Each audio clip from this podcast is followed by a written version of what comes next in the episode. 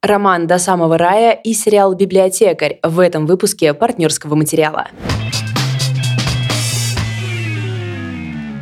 Всем привет! Привет, друзья! Мы здесь рассказываем про новинки фильмов, сериалов и книг.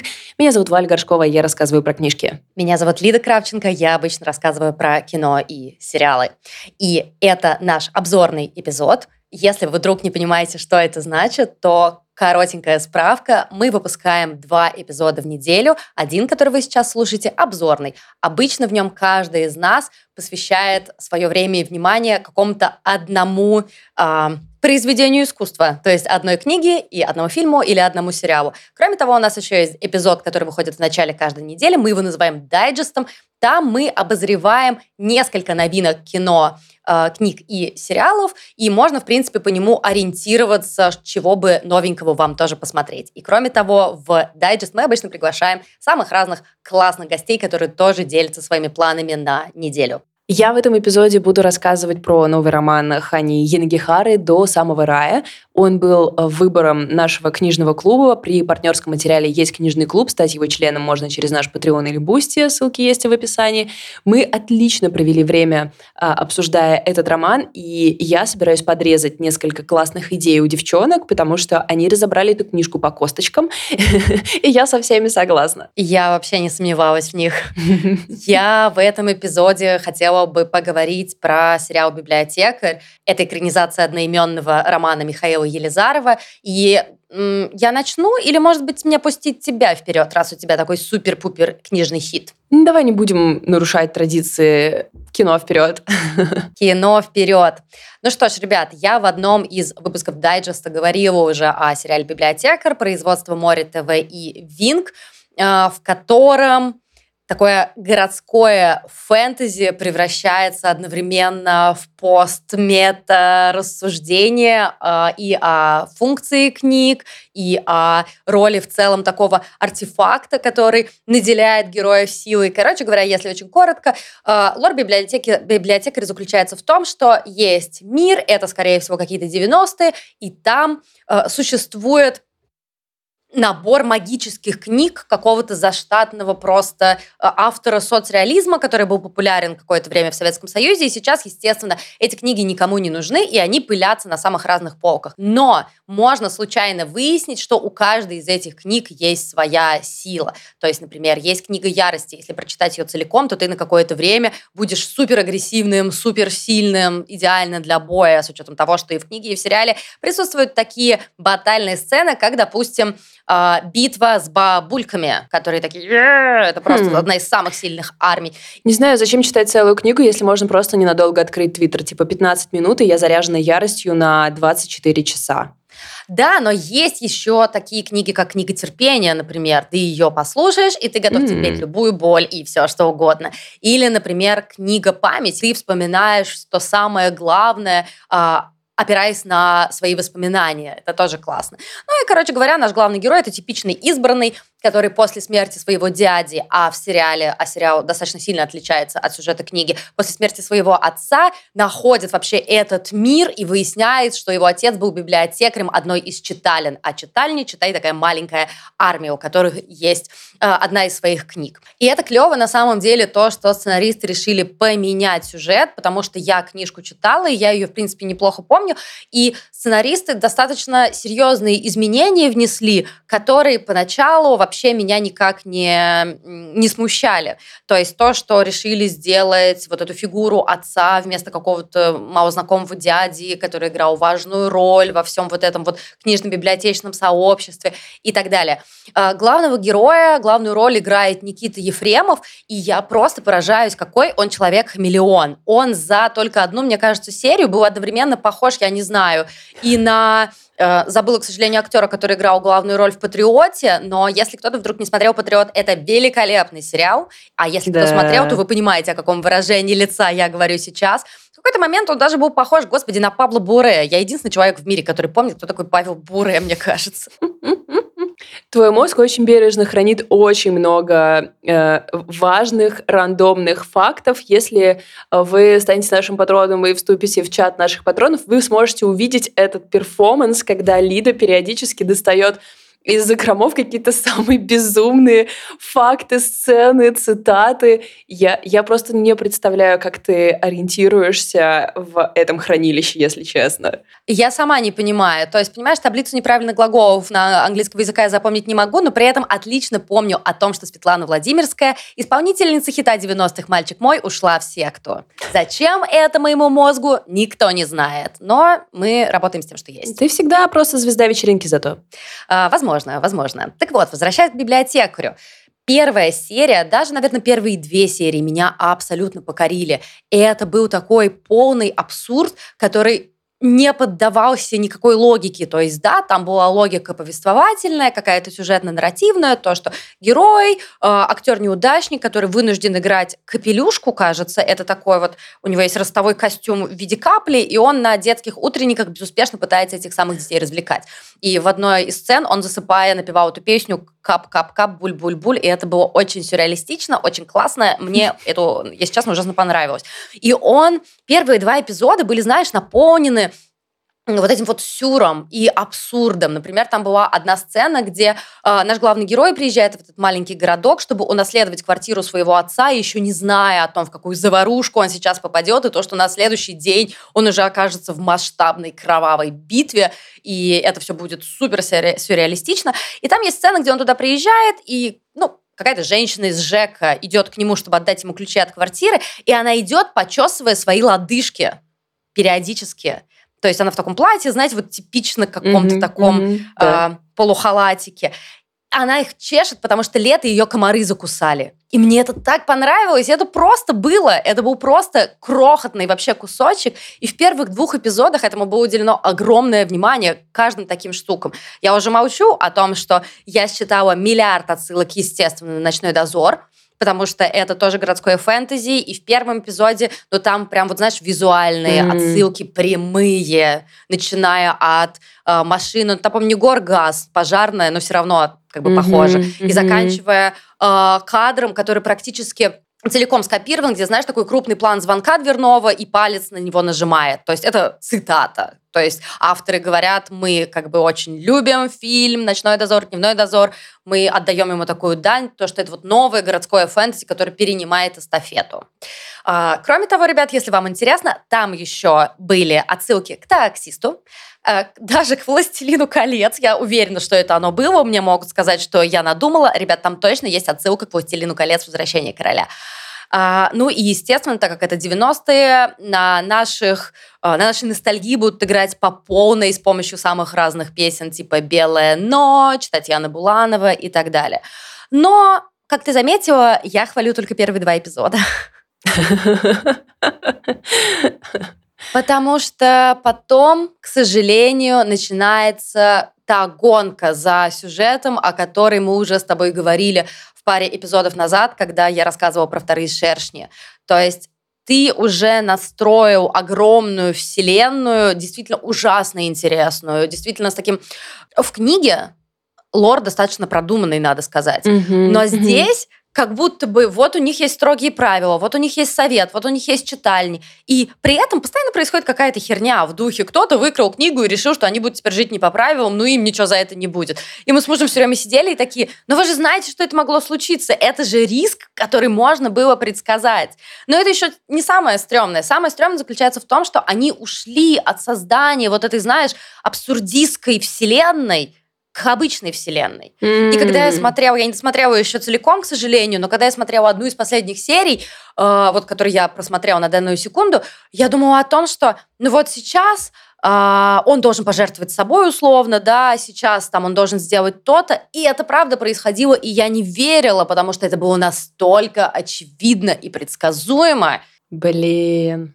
Так, но что если ты делаешь я, новое конечно... городское фэнтези, у тебя как будто есть обязательство сделать какие-то новые движения. В конце концов, все просто супер сильно обожали «Ночной дозор», и даже тот факт, что Лукьяненко просто улетел по фазе как бы супер далеко, всем уже пофиг на это, потому что «Ночной дозор» отпечатался в нашем мозгу. И как бы ничего после него такого же масштаба не было. Вы можете начинать что-то называть, но э, типа это все еще не По оно. По масштабу? Да, это все еще не оно. И если ты, у тебя есть классный, сильный первоисточник, у которого тоже есть фан-база, ты можешь от него оттолкнуться, ну как будто бы ты должен какие-то нам новые штуки предложить, чтобы тоже стать легендарным, а не просто на безопасной территории потоптаться. М-м, жалко.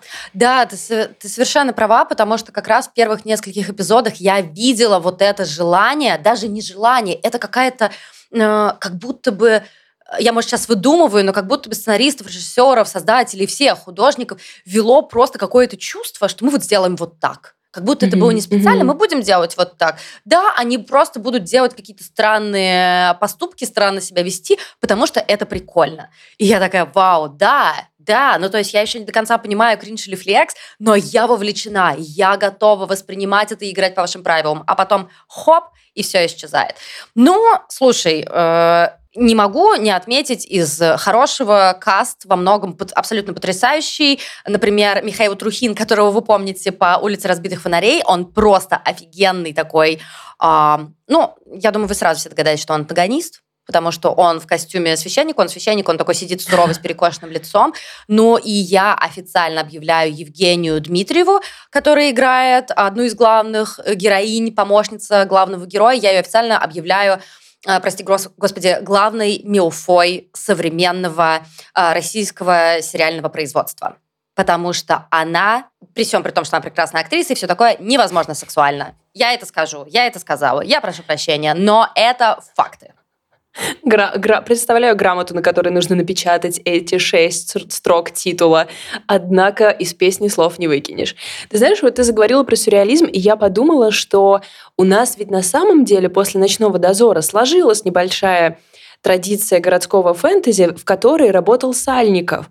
И то есть у нас есть литературные традиции того, что там должно быть все немного вот такое, типа странненькое. То есть любую книжку Сальникова возьми, там есть кринж, конечно, но он очень э, такой, типа, да я знаю, что мы кринжуем. Гармоничный. Да, да, да, да. да то есть да. там как бы, ну так и давайте до конца тогда идти по этой дорожке. И как будто бы ты вот можешь эту тему подхватить, потому что Сальникова как раз эти книжки, ну, в основном обожают. Но я вижу, что, да, разные рецензии, но все же. Ну и слушай, да, ты права насчет традиций, потому что, например, Саша Степанова, она тоже работает в этом жанре городского фэнтези, и Оля Птицева тоже, но с экранизациями какая-то беда, потому что Сашиного «Двоедушника» пытались экранизировать, она, к сожалению, никак не могла повлиять на процесс, потому что права уже принадлежали э, на экранизацию кому-то другому, и получилось, ну, получилось э, вот это «Сергей против нежити», «Нечисти», это ну просто... Это просто стыдная какая-то штука, если честно, которую даже mm. вспоминать не хочется.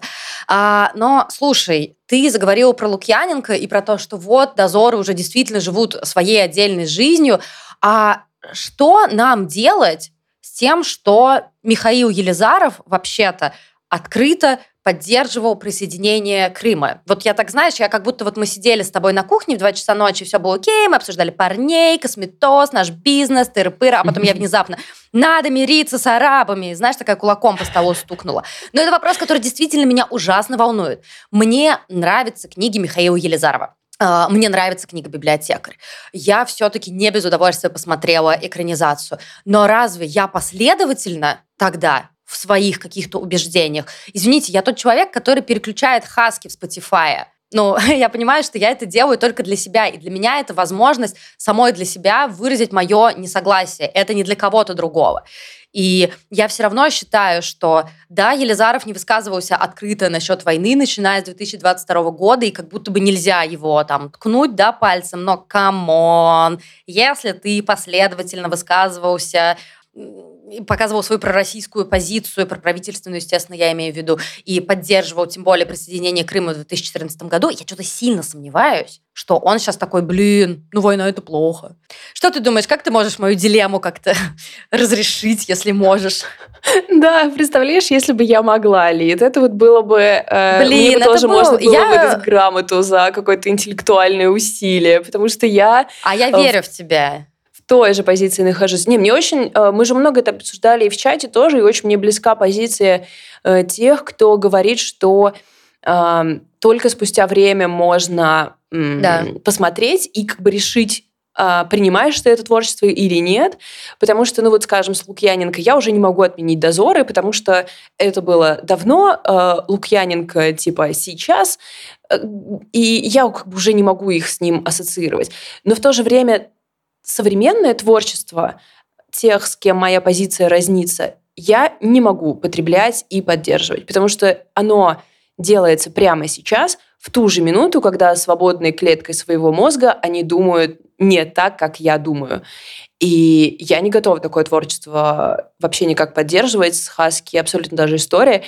И со, ну, со всеми, короче говоря. То есть тот же самый Елизаров. Нет. Да, и я на самом деле думала, взять ли мне библиотекаря в наш с тобой обзорный эпизод, ну, потому что я хотела бы быть последовательной. И опять же, я говорила, что если я не поддерживаю не то что мнение людей, а позицию насчет того, убийство это хорошо или плохо, привет, насчет того, можно ли приходить в чужую страну и все прочее, но я подумала, что это будет, во-первых, хорошим поводом сказать, что, кажется, сериал не получился в итоге. Не то, что я злорадствую, я, наоборот, скорее расстраиваюсь. Но, во-вторых, это будет хорошим поводом просто поднять эту тему и поговорить об этом, и поговорить о том, как мы вообще должны относиться к позиции автора. То есть, да, мы помним все «Барт, привет», «Автор умер» и все прочее, но что мы можем сделать даже не для того, чтобы выразить свою позицию в паблике, да, а для того, чтобы... Я говорю как человек, который находится на территории России, и у нас, знаете ли, не очень много возможностей для выражения своего мнения. У нас mm-hmm. тут есть некоторые проблемки, папа-диктатор и все такое. Но только для себя, даже хотя бы для себя, ментально полезно говорить о том, что я сейчас вот что-то сделала не то. Да, я посмотрела у библиотекаря, да, вот я составила мнение, рассказала вам про него, и сейчас в конце я хочу зафиналить тем, что, скорее всего, тут я оступилась. Просто мне не вот, чтобы там стыдно, я себя не стыжу, не виню, но я просто замечаю это и говорю, тут я непоследовательна. Я буду на это обращать внимание, и я скорее жалею, что я вот в эту непоследовательность какую-то попала. И я буду продолжать, скорее всего, придерживаться тех же самых принципов. Ты знаешь, мне кажется, помимо того, что важно как бы чекать вот этот момент, у меня есть еще просто какой-то личный... как сказать, мне просто не хочется. То есть помимо того, что в этом есть какой-то вопрос там, решения, оценки, калибрации, т.д., мне типа не хочется. Я даже, mm-hmm. я когда вижу скриншоты из телеграм-канала Александра Пелевина, например, подающего надежды писателя, улетевшего тоже очень далеко от наших ориентиров, ну то есть типа совершенно людоедские его посты, я даже смотреть это не хочу, потому что я, я хочу забыть все, что я знала про его литературу и все прочее, не потому что это какой-то мой гражданский выбор или что-то прочее, это просто на уровне чувств со мной больше. Для себя. Да, мне типа просто неприятно, я вообще не хочу, для меня нет необходимости решать, хочу ли я читать его новые книги или не хочу, должна я их игнорировать или не должна... Мне неохота, это просто не то, с чем я хочу вообще соприкасаться. И я рада, что как бы... Пока для меня это такой простой выбор, просто даже не на моральном, а на чувственном уровне. Типа нет, просто не хочу ничего знать из того, Но... что вы сделали. Слушай, в случае с Александром Пелевиным, мне кажется, это не очень сложно, потому что у него книжки... Ну, как бы, ну, типа, «Покров семнадцать» окей, но это не какая-то супержертва. Я не говорю, что книги Елизарова это тоже какая-то супержертва, естественно, нет. Но он, блин, талантливый писатель. И... Сложно, сложно, ребят. Ну, как я уже говорила, что я эту ситуацию заметила и захотела очень сильно с вами ей поделиться. Пожалуйста, расскажите, что вы об этом думаете. Напишите в комментариях в любой социальной сети, в которой мы есть. Все ссылки есть в описании к этому эпизоду. На Ютубе, пожалуйста, тоже нам что-то напишите. Там можно на нас смотреть. Я всегда очень радуюсь. Я забываю о том, что у нас есть Ютуб, потом вспоминаю и радуюсь, открываю комментарии там от вас. Короче говоря, дайте знать, мы с вами на одной волне, не на одной волне. Если нет, то я готова дискутировать и обсуждать. Для этого нам надо с тобой иногда на комментарии там отвечать, что дискутировать. Да. Ну что, друзья, я очень рада отметить финиш, ну, он уже некоторое время назад состоялся, чтение Ханьи Янагихары «До самого рая». Я думаю, что большинство из вас либо читало, либо знает контекст «Маленькой жизни», романа, который Янагихара написала вообще, оказывается, уже кучу лет назад, который стал моментальной классикой и цитируется, и читаем всеми. Это та самая книжка, которую всем советуют, которую даже не читающие люди, типа, возможно, читали. В каком-то модном показе недавно использовались цитаты из «Маленькой жизни». Я, к сожалению, не очень в этом шарю, но, в общем, ребята, был какой-то модный показ какой-то клевой марки, которая полностью вдохновилась этим романом. Это чтобы был просто понятен масштаб. Я как раз, когда это увидела, я подумала, вау, вот мы с тобой обсуждаем часто, может ли что-то стать культовым, и я думаю, ну вот это значит, что роман стал культовым, потому что он уже сильно за пределами нашего пузыря. И чтобы кто-то узнал цитату из книжки, и ты, типа, достаточно смел, чтобы поместить ее на популярную какие-то штаны, ну, типа, все, дело ушло в народ.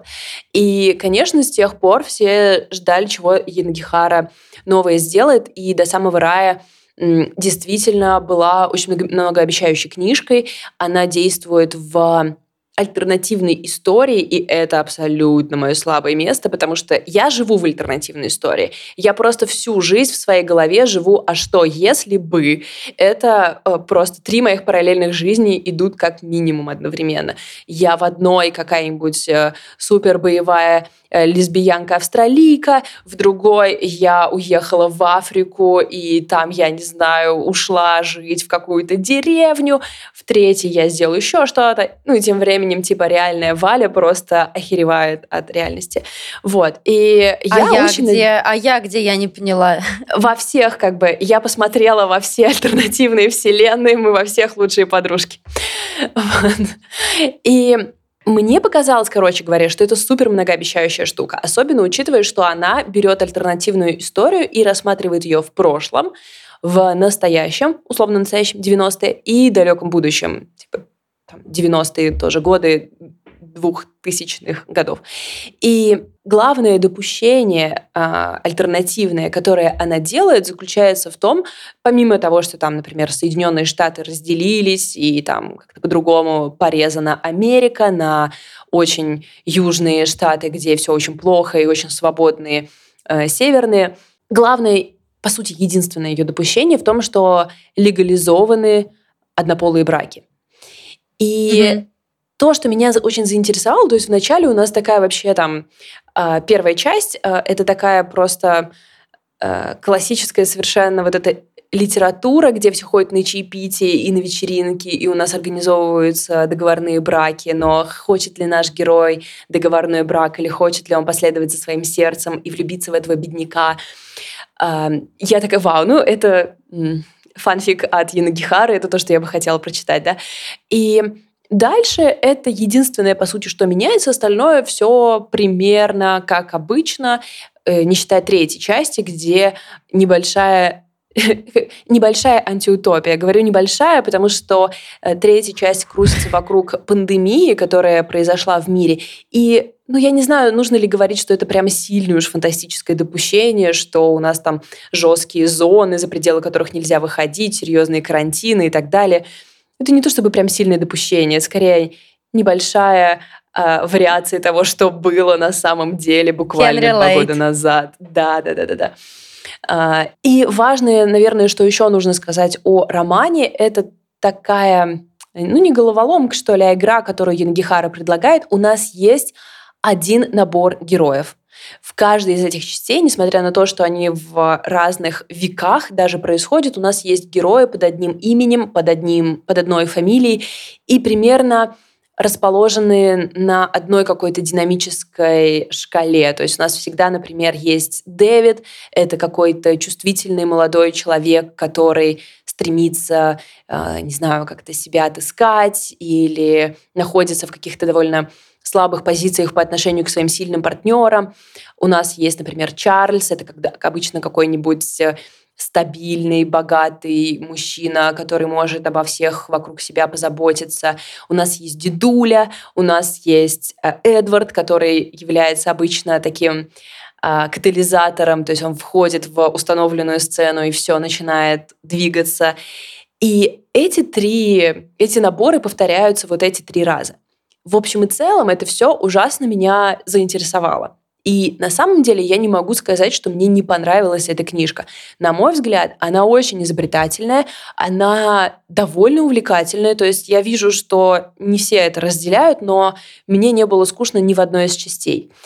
Наверное, мне очень близка одна рецензия, я забыла, правда, где она была, типа Guardian, Нью-Йорк Таймс и что-то такого, она называлась, условно, «Малень... «Маленькость большого американского романа».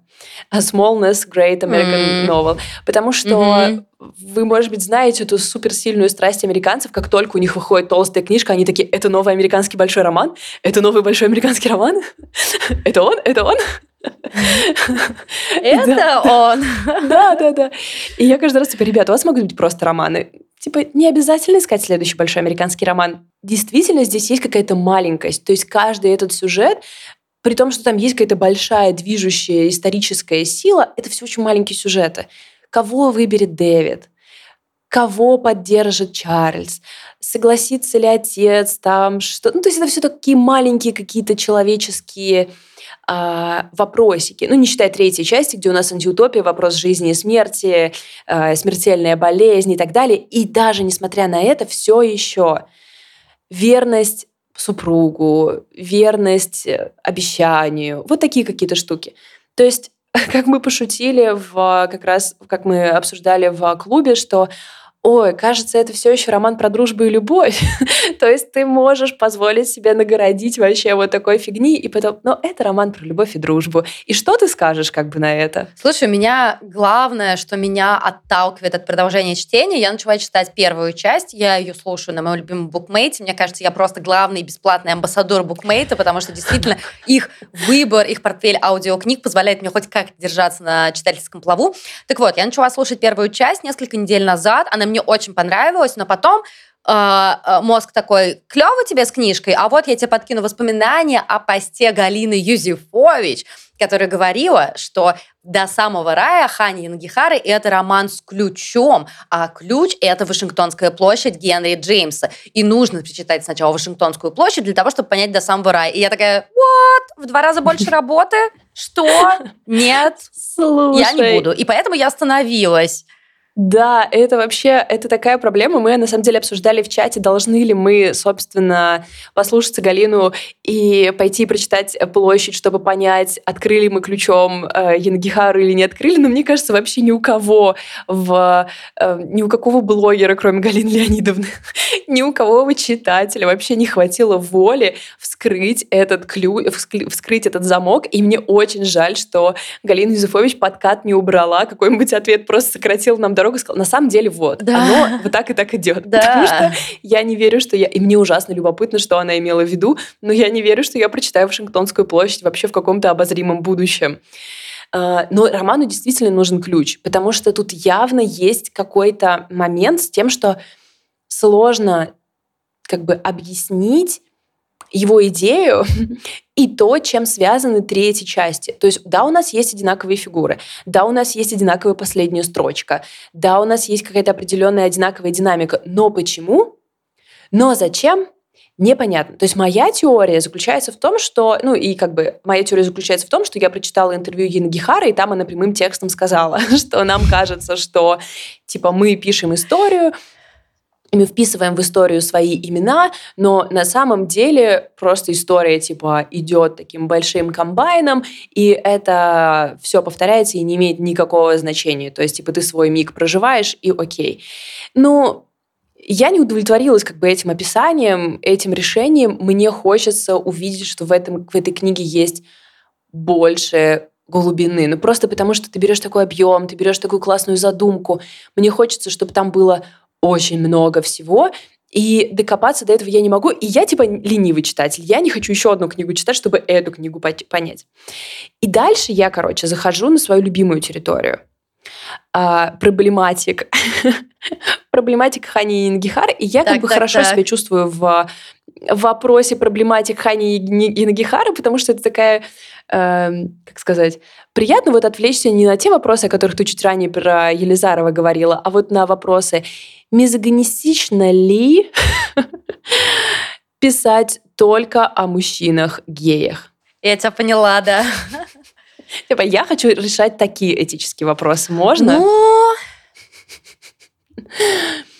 Короче, да, мой вывод Мой вывод такой, что я считаю, что это довольно странное решение не включать женщин, не включать лесбиянок во всю эту историю. То есть, да, они там появляются, но на абсолютно фоновых ролях, типа подружка главного героя. Эм, я не понимаю, почему происходит именно так. Почему... Э, то есть, типа, да, мы боремся с патриархатом, но при этом... Если взять какую-то серию э, групп людей, то, да, геи более угнетаемая группа, чем straight-men, но э, белые мужчины-геи все еще очень привилегированная группа, и они занимают здесь очень много пространства. И но здесь по сравнению очень много... с женщинами в том числе. С женщинами, не белыми ребятами, да. То есть они... Тут куча супербогатых банкиров, супербогатых юристов, супербогатых каких-то челов, которые просто живут на своей супербогатой улице и встречают на своих супербогатых вечеринках. И я прям... То есть единственное допущение, которое ты сделала, это легализовала однополые браки, и это ни к чему не привело. И ты никак с этим не работаешь, кроме того, что ты можешь снова взять такой вот набор главных героев. Типа, я думаю, что я как бы очень рада м- читать эти истории, но спустя время я начинаю замечать, что в этих историях все еще огромный дисбаланс. Типа, что-то не так, да? Да, да. У нас было пять секунд, когда очень свободно издавалась вся эта литература. И как бы никто меня не переубедит, что обложек с мальчиками примерно в пятнадцать раз больше, чем обложек с девочками. Абсолютно. Абсолютно. Кто мне может это объяснить? Кто мне может объяснить, особенно от автора женщины? Как кто мне может это объяснить?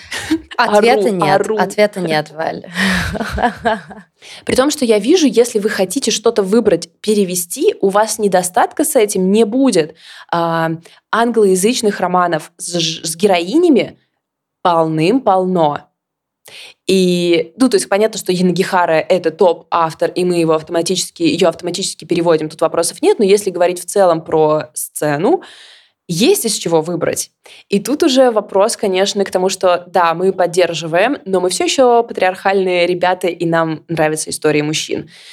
А, говоря все это, выбрала Спрингфилд следующей книжкой книжного клуба. Я понимаю и то, что я тоже в этом вопросе скачу с места на место. Ну, могу только пожать плечами. Ну, то есть, ребят, в этом эпизоде мы вам дали не просто один сериальчик, одну книжку, но еще и закинули вам удочку на такой философский разговор. Одна проблема поближе, побольнее, вторая проблема подальше и, наверное, менее болезненная, потому что нам и так есть над чем пострадать. Классно иметь выбор, над чем страдать. Вот что я могу сказать только. Мы живем в богатое время на эти вопросы. Согласна. Ну, а если вам немножечко не хватило нашего трёпа, то переходите в описание эпизода. Там есть ссылка на наш Patreon и Boosty. И если вы станете нашими жертвователями, вы сможете получить дополнительно еще один третий эпизод. Всех обнимаем. Пока. Всем пока.